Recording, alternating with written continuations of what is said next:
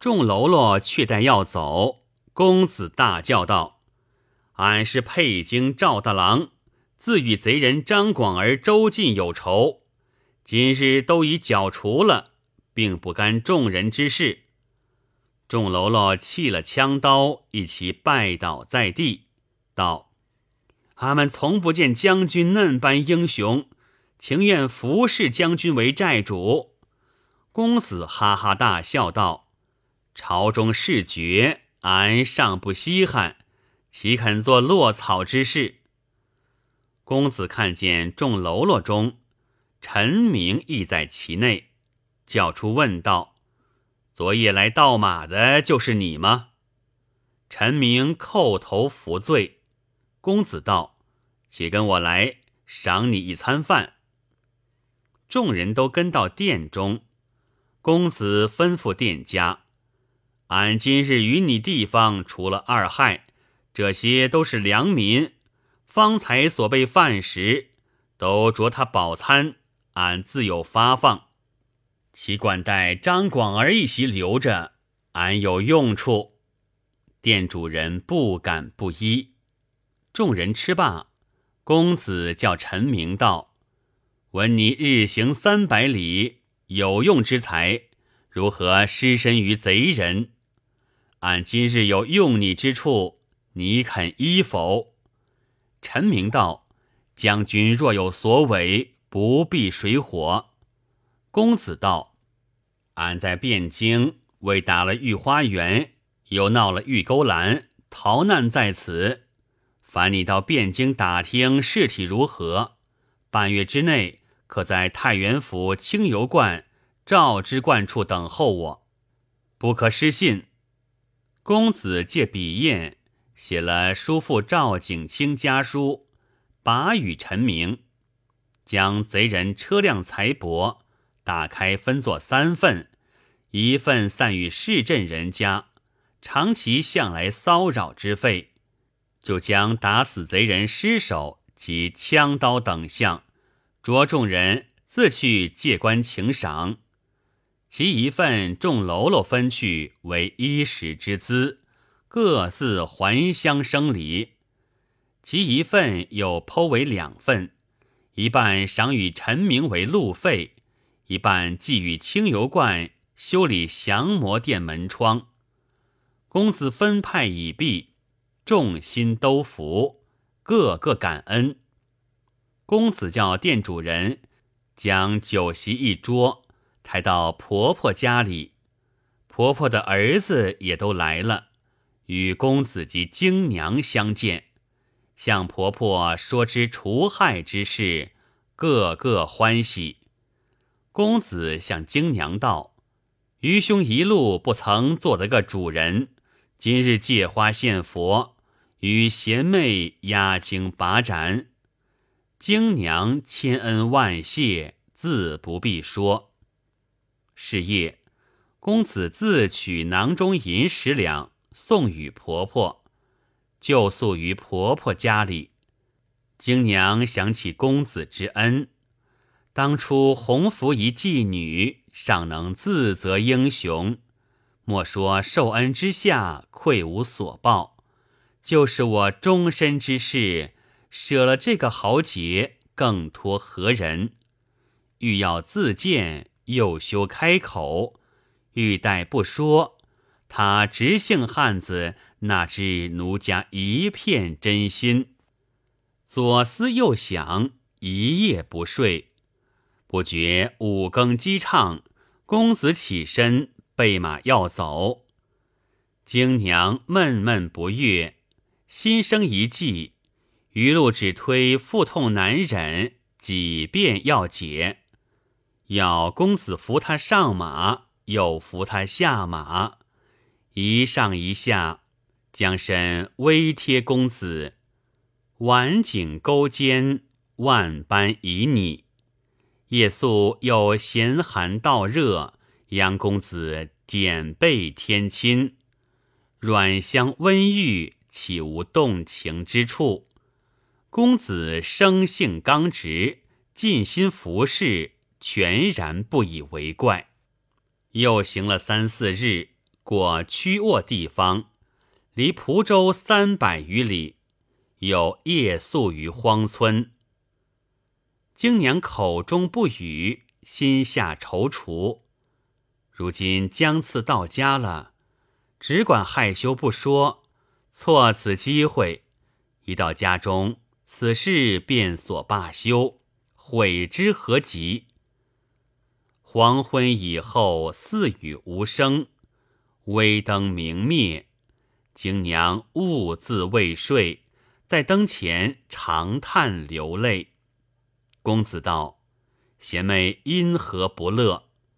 京娘道：“小妹有句心腹之言，说来又怕唐突，恩人莫怪。”公子道：“兄妹之间有何嫌疑？”尽说无妨。京娘道：“小妹深闺娇女，从未出门，只因随父进乡，误陷于贼人之手，所进清油罐中。还亏贼人去了，苟延数日之命，得见恩人。倘若贼人相犯，且宁受刀斧，有死不从。”今日蒙恩人拔离苦海，千里步行相送，又为妾报仇，绝其后患。此恩如重生父母，无可报答。倘蒙不嫌冒丑，愿备铺床叠被之术，使妾少尽报效之万一。不知恩人允否？公子大笑道：“贤妹诧异。”俺与你萍水相逢，出身相救，实出恻隐之心，非谈美丽之貌。况彼此同姓，难以为婚，兄妹相称，岂可极乱？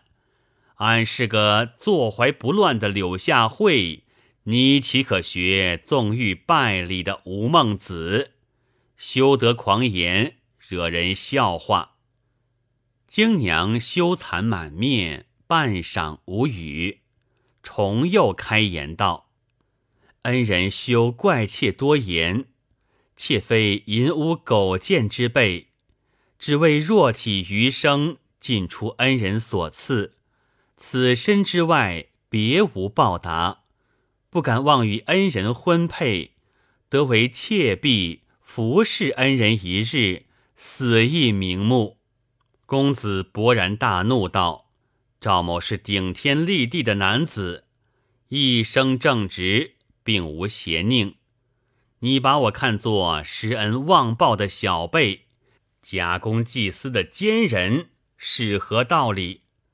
你若邪心不息，俺即今撒开双手，不管闲事，怪不得我有始无终了。”公子此时声色俱厉，京娘深深下拜道：“今日方见恩人心事，赛过柳下惠、鲁男子。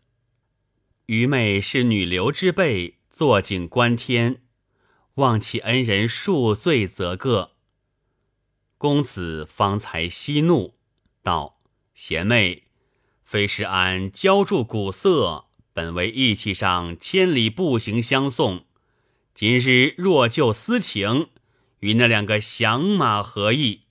把从前一片真心化为假意，惹天下豪杰们笑话。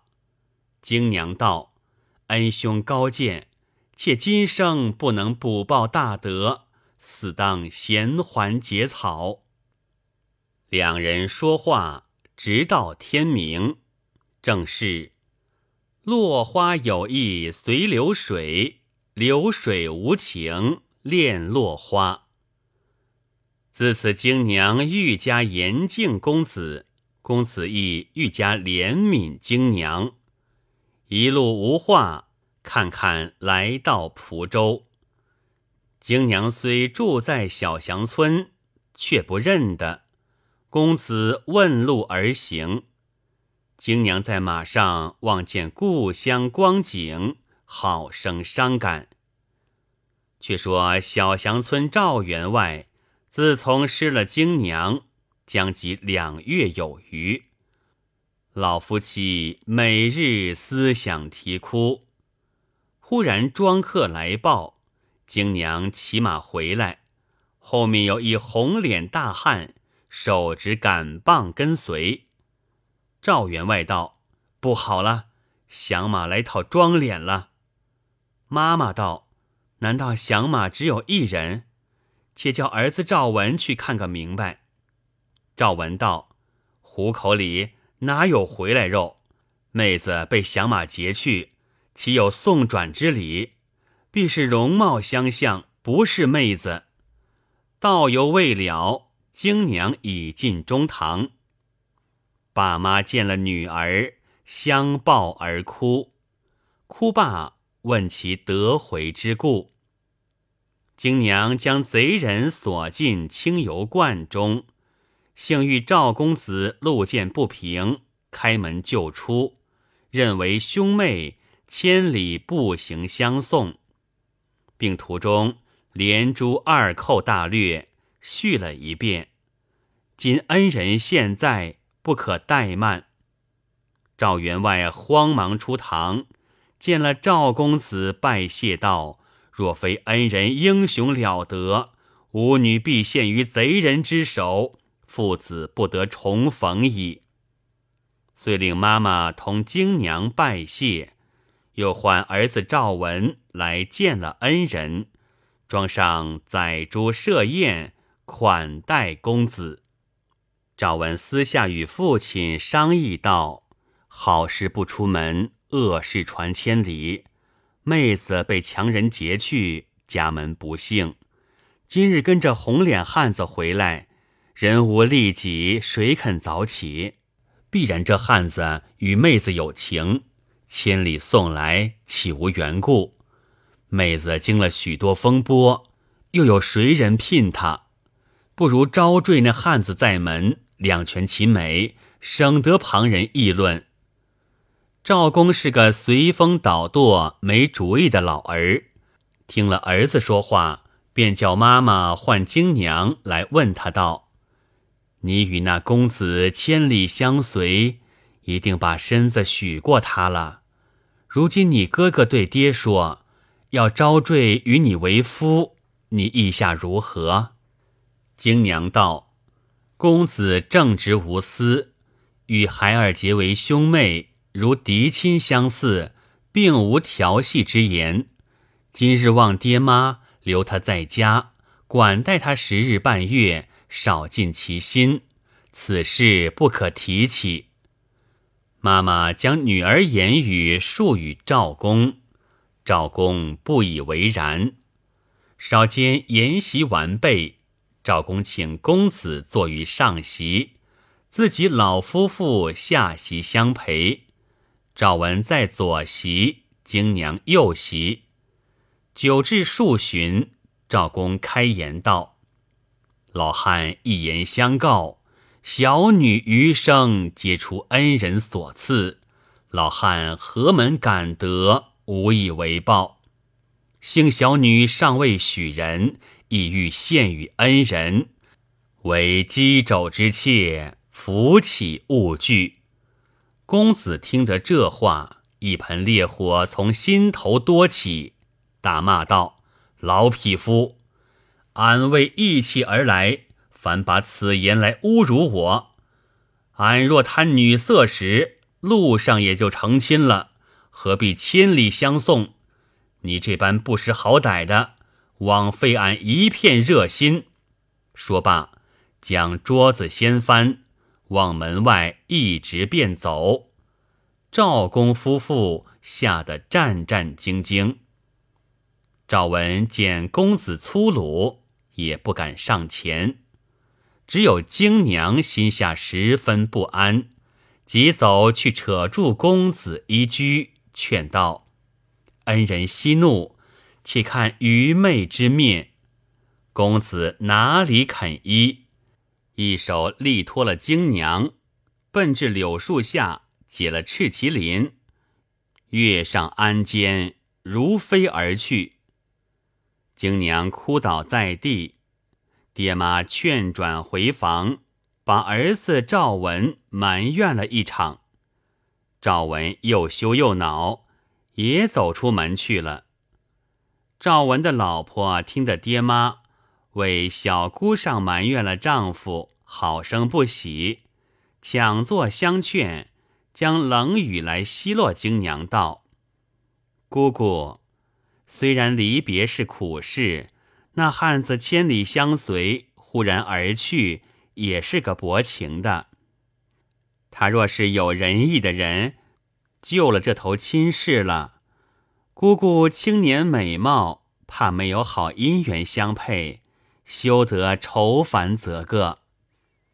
气得京娘泪流不绝，顿口无言，心下自想道：因奴命简时乖，遭逢强暴，幸遇英雄相救，指望托以终身。谁知事迹不协，反涉瓜李之嫌。今日父母哥嫂亦不能相谅，何况他人？不能报恩人之德，反累恩人的清明。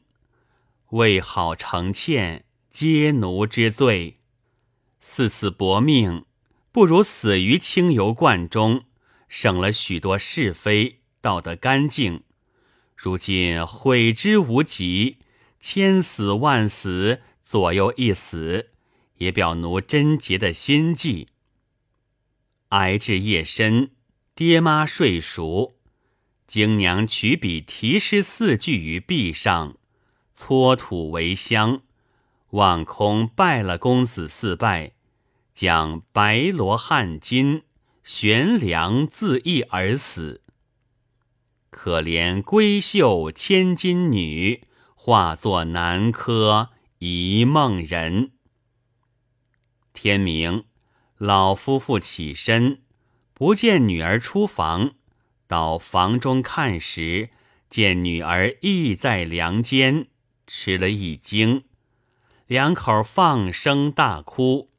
看壁上有诗云：“天赋红颜不遇时。”受人凌逼被人欺，今宵一死愁公子，彼此清明天地知。赵妈妈解下女儿，儿子媳妇都来了。赵公挽起失意，方知女儿冰清玉洁，把儿子痛骂一顿，免不得买棺成殓，择地安葬，不在话下。再说赵公子乘着千里赤麒麟，连夜走至太原，与赵之冠相会。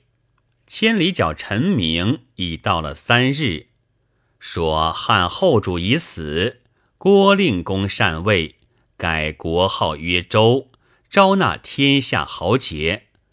公子大喜，住了数日，别了赵之冠，同陈明还归汴京。应募为小校，从此随世宗南征北讨，累功至殿前都点检。后授周善为宋太祖，陈明相从有功，以官至节度使之职。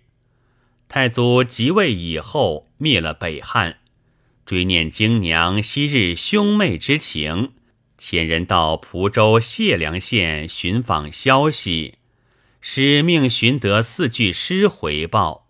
太祖甚是嗟叹，敕封为真义夫人，立祠于小祥村。